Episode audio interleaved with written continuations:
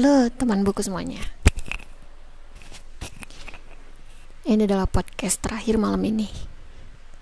Dan kali ini aku mau Review buku non-fiksi lagi. Judulnya One Planner Checklist. Eh sorry. Woman Planner Checklist. Panduan memulai usaha untuk perempuan. Penulisnya Dian Akbas dan penerbitnya adalah penerbit Stiletto Book tebal bukunya sekitar 240 halaman jadi nggak tebal-tebal banget. Tapi isinya itu uh padet nah pernah nggak nih khususnya para perempuan nih apalagi yang udah menikah terus ingin punya usaha yang menghasilkan tapi masih maju mundur karena nggak tahu harus mulai dari mana? Nah buku ini cocok banget buat para sista yang punya kegalauan seperti itu soalnya aku juga baca buku ini tuh karena punya kegalauan hal yang sama iya. nah buku ini berisi panduan tentang satu memilih bisnis yang cocok kedua langkah memulai bisnis yang ketiga cara mendapatkan modal empat cara membangun branding yang kelima cara mendapatkan pelanggan yang keenam cara untuk memanage bisnis dan juga membuat nah apa ya namanya pembukuan dan lain-lainnya. Nah bukuku nih. Aduh sorry nih. Ngomong aja belibet. Nah menurutku nih buku ini paket komplit dari nol. Yang nggak tahu harus usaha apa. Terus ke pembukuannya, ke marketingnya, sampai ke memiliki badan usaha dari usaha yang kita rintis.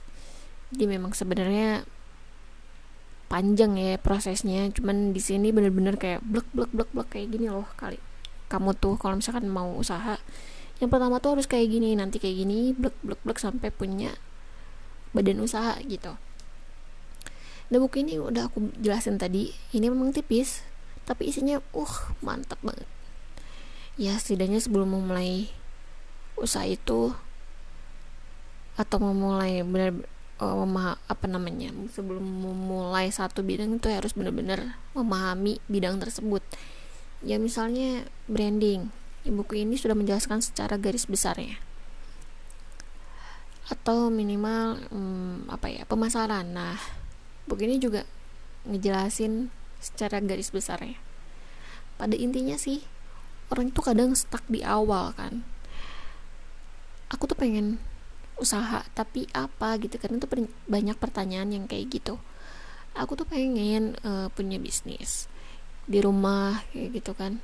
Sambil ngasuh anak tapi apa gitu dan apa aku bisa ya kayak gini. Aku tuh kayaknya nggak punya keahlian. Nah sebenarnya semua orang itu punya keahlian masing-masing. Contoh nih ada uh, tetangga sebelah yang dia itu memang doyan bikin nastar. Dan ternyata nastarnya itu sudah punya hmm, apa namanya testimonial terutama dari suaminya. Bilang enak. Terus dia bikin tester ke tetangga-tetangganya terus bilang enak juga. Sebenarnya awalnya tuh kayak cuman hobi gitu kan. Bikin kue bikin nastar yang akhirnya dia merambah ke yang lain. Kayak bikin pie brownies, pie susu. Dan sampai akhirnya bisnis itu lam, lambat laun dia berkembang sampai sekarang. Terus ada juga yang memang hobi nyemil. Cuman kayaknya kalau nyemil tapi nggak menghasilkan kayaknya gimana gitu. Dan itu langsung terpikir gimana kalau misalkan aku jualan lagi nih. Karena nggak punya ada nggak punya kegiatan juga nih di rumah. Akhirnya dia rintis bek bek bek sampai sekarang dia punya uh, toko star seller di shopee. Terus ada lagi yang memang dia hobi kopi. Nah yang ini aku udah wawancara nih di youtubeku nama YouTube-nya teman buku. Nanti kalau teman-teman penasaran coba mampir ke YouTube-ku aja ya. Nah di sini dia memang hobi banget yang namanya ngopi. Dia itu penyuka kopi aren. Cuman kan yang namanya kopi aren di kafe-kafe itu kan mahal banget ya. Kopi aren doang gitu. Kopi susu pakai gula aren doang itu sekitar harganya tuh 18 sampai 25 ribu makanya dia bikin sendiri terus tiba-tiba tercetus gimana kalau bikin kedai kopi kecil-kecilan aja. Dan akhirnya sekarang dia punya kedai kopi kecil-kecilan terus juga banyak juga pelanggannya. Tapi nggak nggak cuman kayak bikin terus tiba-tiba redup gitu. Nggak. Dia tuh terus terus terus berkembang dari satu menu ke dua menu dari dua menu ke lima menu dari lima menu sekarang udah mungkin sekitar sepuluhan menu. Aku juga belum update lagi.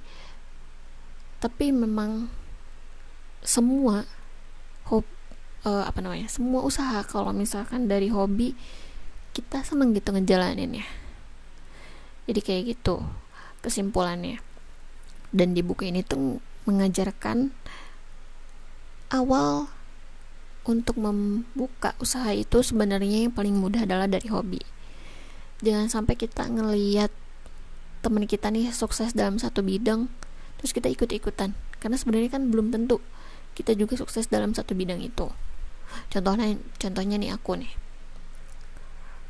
Aku tuh ngelihat tetangga bercocok tanam. Pengen nih cocok tanam. Ternyata tanganku tuh nggak cocok ber, ber, buat bercocok tanam. Udah berapa tanaman udah berapa bibit yang nggak tumbuh-tumbuh kadang tumbuh sedikit udah bertunas mati atau aku beli yang udah jadi nih udah tinggal di udah tinggal disiramin doang itu tetap dipindahin ke sini mati. Gitu entah kenapa kayak gitu. Mungkin karena emang nggak bakat kali nggak cocok dan nggak bakat aja jadi gitu. Oke kayak gitu aja. Semoga bermanfaat. Ini udah 7 menit udah kelamaan. Thank you banget yang udah dengerin. Kalau misalkan kalian masih penasaran kalian bisa lihat di uh, channel YouTubeku. Namanya teman buku. Kalian bisa cari di sana. Oke? Okay? thank you